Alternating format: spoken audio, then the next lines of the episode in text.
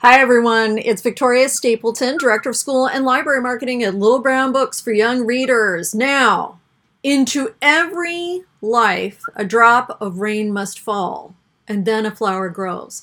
At least that's what my Mima told me. And today we have a very special episode. Not that kind of very special episode, those who know, know. But instead, a fun, modern, very special episode about wisdom of grandmothers and what they can teach us through the power of color and frills and fireworks but not muffins. And I think you will understand what I mean by that by the end of the episode. For today on the LB School podcast, we are pleased to introduce to the world Nay Unleash the Kraken on Wallace West. Now, Wallace tells us that he once pet a wild alligator. I don't know if that was foolish or not, and he has not yet met a chocolate macaron that he did not like.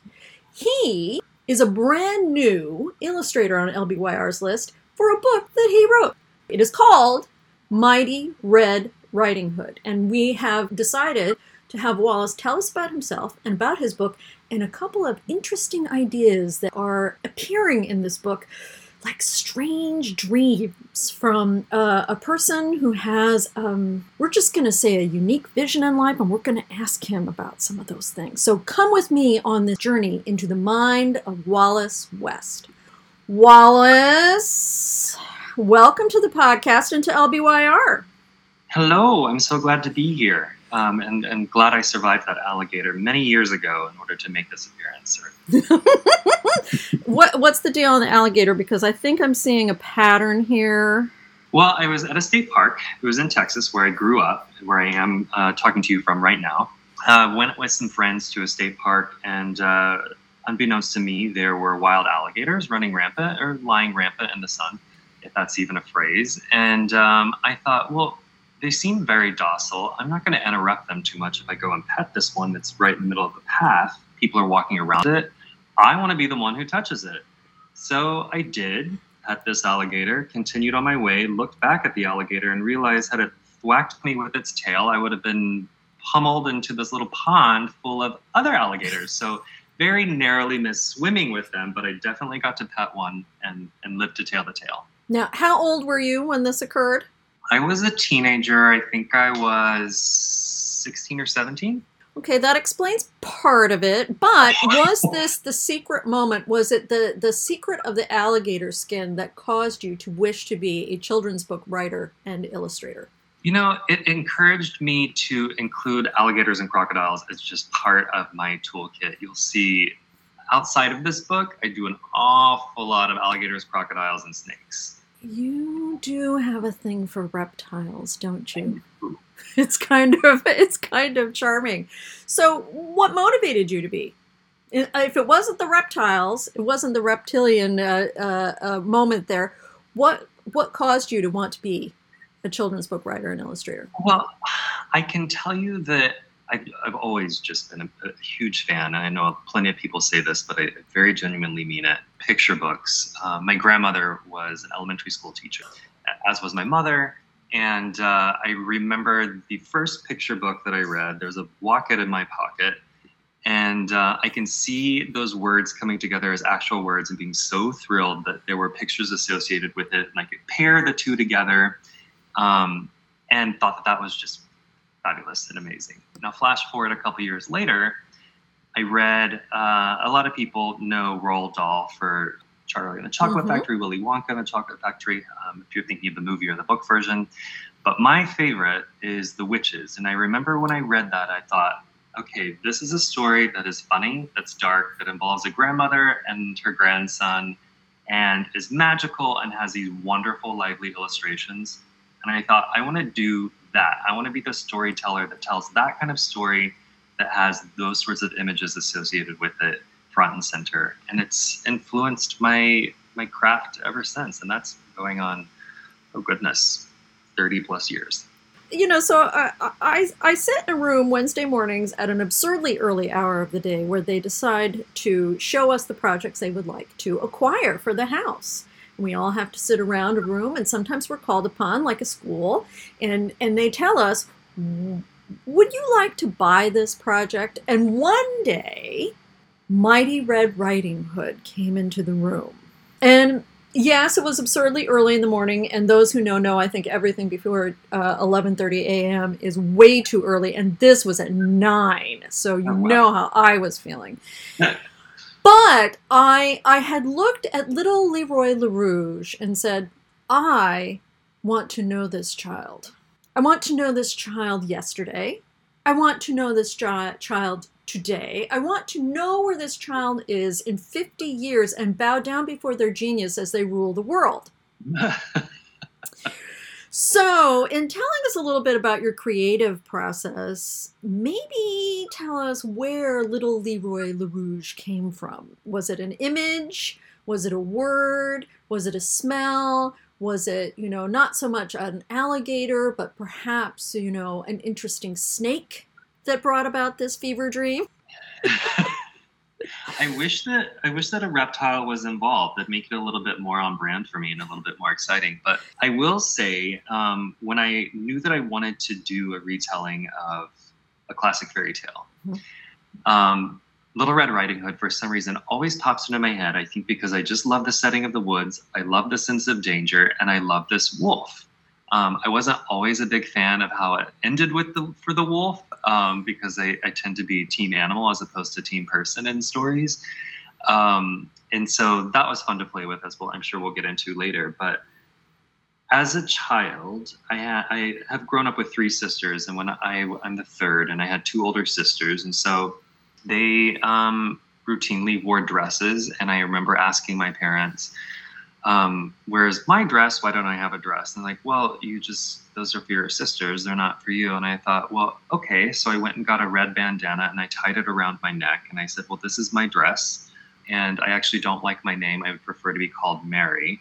And my family was like, great, you be you, and um, you're gonna have your dress on. And I remember growing up too, my family showing uh, photo albums of me with this bandana on and no one making a deal out of it or making a punchline out of it. It was just a that's uh, who Gordon was when he was about three or four, and um, so knowing that I had that sort of a supportive family and knowing how fun it was to express myself and make sort of like layer my identity with my appearance in a way that felt fun and authentic um, really influenced who this character was. I love that answer. Long-time listeners to the podcast and long-time knowers of me uh, know that pink is a childhood color trauma uh, for me, and anything with the ruffle is a childhood clothing trauma for me. Uh, this uh-huh. book really resonated uh, with me because in San Diego in 1973, my mother wanted a child who loved pink and Belgian lace, and that was not me. That was not me.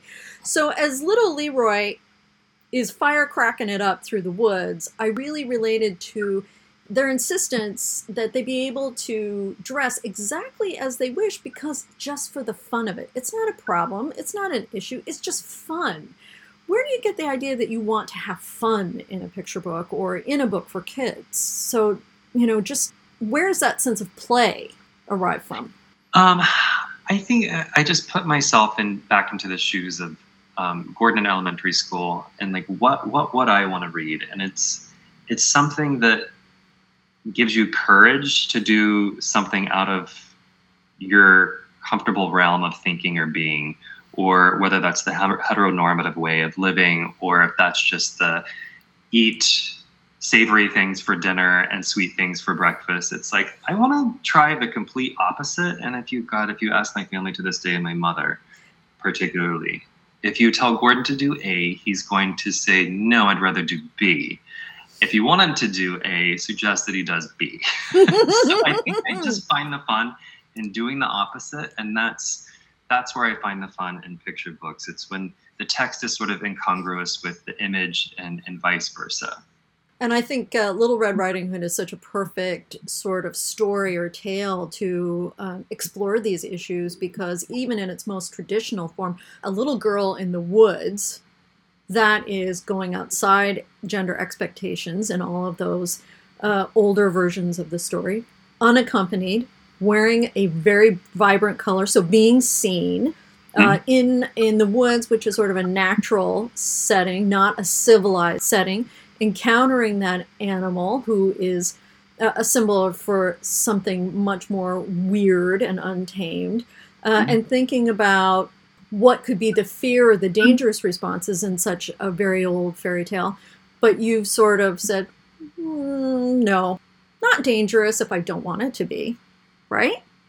Yeah, I, I think it's you know there people can say um, there's a line that's blurred between confidence and ignorance, and it's well, I think that I know that this character is not ignorant, that this character is confident and knows that there are risks in being outspoken, but knows that the alternative of sort of dampening who who he is and what he wants to say and what he stands for is more of a threat to him as a person than a big bad wolf could be um, on the surface.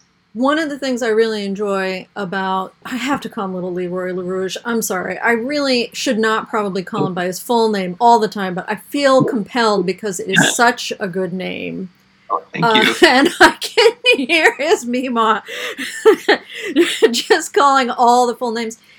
Each time the wolf comes back with an answer about what Leroy should not be wearing, Leroy does not shrink and he's not combative. He's not argumentative. He's not, he's just sort of, yeah, no, whatever, bud. I think because little Leroy LaRouge, we'll call him that, um, he, if he is combative, and I say this from experience too, that's really just not going to get you anywhere. Yeah. It's not going to get anybody on your side, and it's not going to get you through a difficult situation any smoother. It's it's better in the long run to you know just say, well, if you don't like vanilla ice cream, that's fine, I do, and be on your way. Now, if somebody wants to have a full on discussion with it with you about it, you can and you know why you like it and you don't need to say you have to like vanilla ice cream too or you have to like my Ri- riding hood the way that it is say this is what i like and why i like it and be on your way I've seen a, a number of books. I was thinking of Deb Underwood's Ogilvy, and then earlier this year we had Peter Brown's Fred Gets Dressed, and the idea of clothing and, and certain colors being boy colors and girl colors. Uh, one of my favorite books is uh, Cassius Claire's History of Colors, and then I'm I'm she has another book on uh, stripes and fabrics, which is really interesting, and thinking about how these things have changed over time. Looking at Little Leroy, and I just I just love him so much i'm so glad to hear that just having a, a very um, expansive vision. Yes, talking about confidence, but he has a very expansive vision of just welcoming. Uh, you know, the wolf doesn't have to agree with him, and we'll get to that wolf in a moment and how you've depicted that wolf because, yeah, genius. The sense of welcome you wanted to include in the book. So, mm-hmm. just as the book is not, and Leroy is not dismissive or angry or confrontational, there's also a positive welcoming quality to the book. How was that important for you to, to put in there? Well, it was important to me because so if you sort of think of Leroy LaRouge having already sort of dealt with or worked through, you know, maybe he's not fully understanding how to say that he is a queer kid, but he is one and he knows the difficulties of, of being that and having people sort of accept and understand and appreciate and honor Mhm. and value who he is. He if he's combative, he's being the person who made his life difficult. I think that just by nature makes him more understanding and more compassionate. So when he hears the wolf saying, You're doing this wrong, or you should be doing it this way, he is hearing what people said to him before that sort of made him less of who he is. So if he says that to this wolf, he's going to sort of subtract from who the wolf is, and maybe the wolf just needs to be in a comfortable place to be a more comfortable wolf. And um, Little Red is hopefully, or Mighty Red is going to hopefully be that for him. Just like a nice snack with Moo Moo. Absolutely. A nice snack. That is not, that is not Moo Moo, but provided by Moo Moo. Yes. Yes. Let us, spoiler alert, kids. so, Spoiler alert: no one gets eaten. no, no, the wolf lives at the end and nobody got eaten. Uh, although there was some violence done to some muffins, and we'll get to that in a second. This book is the first in a series of uh, queer fairy tales. And I have seen, spoiler alert, a sneak peek of your next book, which Uh-huh. is super fun. Uh, I'm sure there will be some changes, but thinking about, I think we've touched a little bit this on, on this already, but thinking about your readers and the queer kids and maybe the non-queer kids who are going to read these fairy tales, why did you want to go back to all of these fairy tales and reframe them in a way? I think it, if you look at fairy tales, they teach you how to interact with the world and that the world is not always friendly, um, which I think is just a good foundation for a story. And I, I know you won't hear a lot of creative people say this, and maybe I'm just like ruining it, a secret that we all keep. People think maybe that creatives are just very liberal and sort of willy nilly in what they're creating. It's like, I love the idea of a parameter and saying, how can I make this work within here and let me just like take on this creative challenge. So knowing that this foundational fairy tale works, what can I do to make it a story that reflects who I was as a kid, who other kids like me want to see within the book, and also for people who are like me who want to share who they are with their niece or nephew or, or child, um, just to have a, a more expansive view of the world. And so knowing that this was just like a fairy tale is like part of the family. So everyone knows it already, and you're tweaking it a little bit to, to, to make a, a different kind of point or, or bring a different point of view um, to the spotlight. I think that that is more willingly digested by um, a readership than a completely new idea. I'm not saying that that's impossible. I'm saying for this particular work and the message that I wanted to put out there and the inspiration and the creativity I wanted to imbue, um, having the fairy tales was a very good, solid foundation. I really like that. And I think, uh, as you made the point about creatives not being willy nilly and they're having a very specific point of view in a very uh, specific, structured way, I think one approach that you've taken with this book that is interesting to me as a pairing with this, you know, it's a structure of a story. And yes, I'm old enough, I went to college. That I have passed through structuralism, deconstruction, and neo structuralism. Yes, I did it all. I read Theory for the Cycle. Um, but I enjoy thinking about the structure of this fairy tale and how you have subverted it, but also that this book has a, a pretty restricted color palette Mm-hmm. so that it matches the sort of you know the structure of the story there there's not you know usually we think of uh, a couple illustrators very lush full bleed all the colors of the rainbow and a few besides this but it's a very restricted palette there is uh, red with its shades there is a, a lovely blue with its shades and then there's gray so it's very did you make a conscious choice in this to have a very restricted palette I, because I know I see other colors in your other work. I, I, I mean, I love using all kinds of colors. When I'm doing a single piece, I typically, I think I go into every piece thinking, I'm using one color. I love monochrome. And then I step back and I'm like, okay, well, we need to like inject like a little bit of an accent color. So we'll do that. And I'm like, okay, well, maybe there needs to be something because if you're layering the characters or you're layering, you know, some like um, flora and fauna, you don't want them to conflict with your main character. So what's the color that's going to be for your secondary sort of material? And then you go from there. I like having the three and possibly four um, because I think for my for myself when I'm, I'm doing this artwork for a, a complete picture book, I don't want it to be overcomplicated. And I find that I can get lost in the complications. There are too Mm. many layers of color. Um, and so I like to keep it pretty restrictive. And so I think that it that's also makes it more impactful if you see this sort of primarily red page with some blue highlights in it. And then the next page you get to some blue silhouettes. It's like, whoa, okay, now I can see that I'm somewhere else and something completely different is happening. Um, but if you had every color of the rainbow, it's sort of like easily glides from one segment to the next. I think that's a really great answer because um, when I'm looking at this book, I'm thinking a structure of story, I'm thinking about the structure of the color, and then at another level, all the simplicity of it allows me to appreciate some visual details of the art and some word details of the story. So uh, I didn't warn you ahead of time, but let's have some pop quiz, buddy, on some stuff here. Uh oh. Okay. I'm not going to blame the alligator for this because Okay. that's mean to the alligator. But please, let's understand pea bean fishbone muffins. Um, do you, do you know where that came from actually? I do not, and I am afraid of my curiosity. so I have um, a cookbook that I think um, is from is definitely from the very early 1900s. It was my grandmother's mother's cookbook, um, and it was all put out by Crisco. And I had it in, on a shelf. I'd completely forgotten about it. It was when I was living in Massachusetts, and my youngest sister came to visit me, and she is a chef and I pulled this out and we were reading through it thinking, this is the most ridiculous, entertaining, disgusting thing we've ever read in our lives. And so also looking at it as like, oh, how are they even, what does this thing mean? Oh, that's how we say this today. But there was one recipe in particular that called for pea beans. And we both just busted out laughing. And I immediately wrote it down. I was like, this needs to be somewhere. I don't know when I'm going to use it. It is the funniest phrase I've ever heard in my life. And this was the place for it.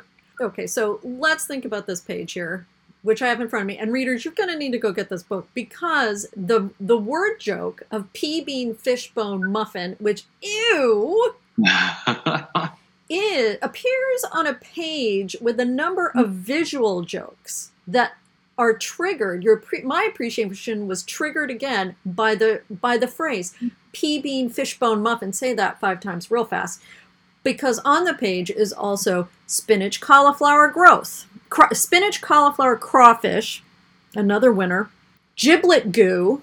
Now you're talking to my cat. Gumbo gumdrop, hay, and cookbooks that say, ew, yuck. But then looking at further detail, there's octopus tentacles. I feel bad for that octopus. A terrifying foam. And as I go deeper into the details, the legs of the tables look like to be legs. The legs is sort of are almost like, you know, I look at this furniture if anybody's seen Beetlejuice. Like Catherine O'Hara's character would be creating these little sculptural pieces that are eventually going to come to life and skitter across the floor. Mm-hmm. Um, and then I love that you pointed. clearly, I have like a um, an obsession with and a very um, saturated interest in film because I'm going to cite another movie that maybe nobody's seen. Um, it's called Better Off Dead. And there's a scene where the mother is cooking and there's an octopus randomly in the pot. I see that maybe you might know what I'm talking yes, about. Yes, yes, yes, yes. This it is never addressed in the movie. No one says, "Why are you cooking a giant octopus?" She's just stirring, and I can't remember her name. She's an Academy Award nominated or winning actress. And uh, I thought that's a visual that needs to be somewhere. Here's the place for it. I love that. I love that just it's just so random because then also as we were talking, I was thinking, oh, he's packed the a reference to the witches into this book and i had no even idea until this moment that looking at it again i was like oh influenced by the witches by roald dahl. Well now we see something else that's going on here and a whole other layer of meaning has been uh, uh, opened to my eyes because then i flipped to the page uh, and here's the wolf. So moving from a i like the word saturated that you used this is uh, Leroy comes from a highly imaginative, uh, visually saturated, certainly taste saturated, even if it is not delicious, mm-hmm. world to this this very. Let's be honest. I don't want to.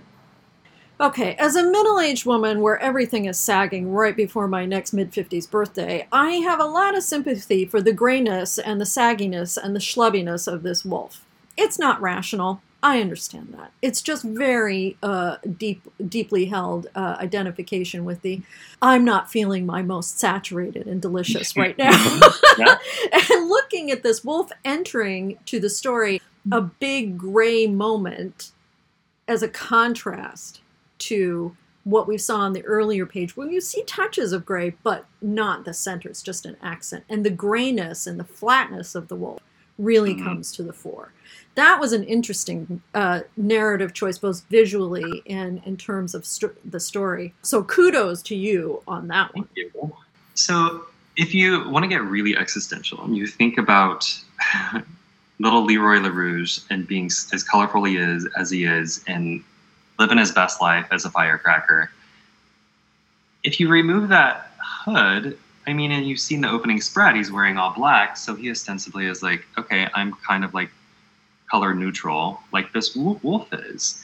Um, and so the wolf has this potential to be just as colorful. It's, you know, as George Michael tells us in Freedom 90, sometimes clothes do make the man. Maybe I'm, I'm speaking um, out of school. Maybe I'm, I, I misremembered that line. It might be the complete opposite, but we're going to say that, that works. And so the wolf has the potential to be just as colorful. And maybe the wolf is like, I don't know how to do that. And so my defense and to make myself feel better is to attack you for not being as gray as I am because I don't know how to be as red as you are.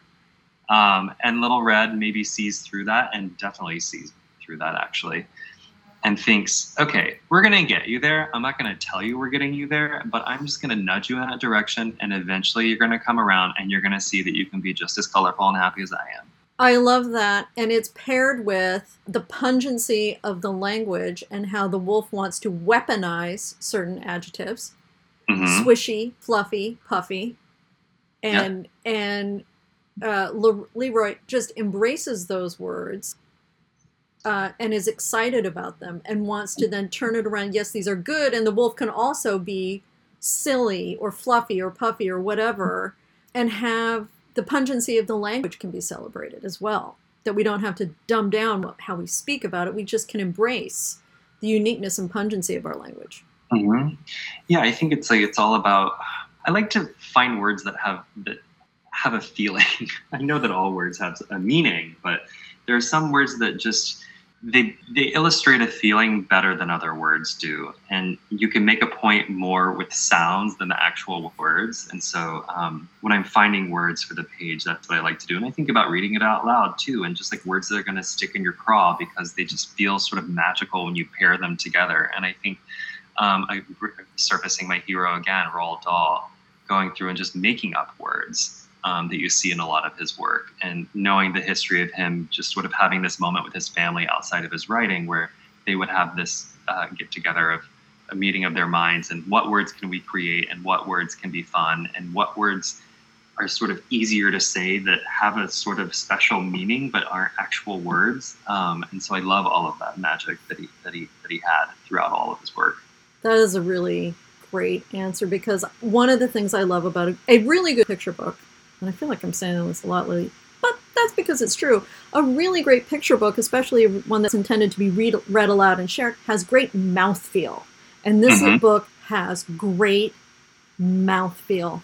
Poo on a shoe, grumbly grumply, a hop, skip, and a twirl, greasy piles of garbage, just sort of, you know, as you're flipping through the book and then you're stopping a moment and I do feel sorry for that bird who's eating those muffins, and I, I hope that bird still lives somewhere in the our imagination. the bird lives. the bird also lived. Um, it, it's the story has all these moments of pungency of that it's just fun to say. It's fun to read, just physically fun to read. So, and part of my part of my life, I work in advertising and in marketing, and it's like, you know, how can you get somebody's attention with four or five words? So that's just part of like my, my livelihood too. And just like a daily exercise for getting things succinct and, and fun and memorable and in my, my book work as well. And I think you saying hop, skip, and a twirl, it's like I'm doing that constantly where it's like, what's the colloquialism and how can I make it feel the same, but just like a shade different so that it really sticks? and is a lot more fun to say. Um, whether that's saying it backwards or like you know something like you know, we're in the holiday season. If you say deck the walls, it's just like something simple like that, or are the halls decked? Like it's, it's just making the expected slightly twisted and a little bit more fun to say. Just a little bit more fun, which I have to say, I think is a good description of your work here. Well, thank you. It's it's unexpected, and it's got a little twist but it's rooted in tradition and familiarity. It's cozy. It's like a, a really good, well, I wasn't going to say Christmas sweater because there is no such thing as a good Christmas sweater. I remember that, oh no, don't go down that rabbit hole. You're going to need to go see your therapist if you remember Uh-oh. all your mama's Christmas sweaters. That is not going to be good. But it is like a good red cloak with a really nice ruffle and an excellent blue bow on it. Unexpected and comforting and delightful. Uh, well, Wallace, thank you for joining us today. It's been my pleasure. This has been so much fun. I wish we could talk for, you know, a couple more hours. You're well, someday you're going to come back to the East Coast and we're going to hang out. I know of a couple places where we could hang out and chat about things in a very enjoyable manner. I'm going to take you up on it. Excellent. I hope that you do. Listeners out there in the virtual universe, The Mighty Red Riding Hood, a queer fairy tale, the delightful saga of little Leroy LaRouge, and the fate of the homemade pea bean fishbone muffins should be on your shelves now. Thank you for joining us. We'll see you next time.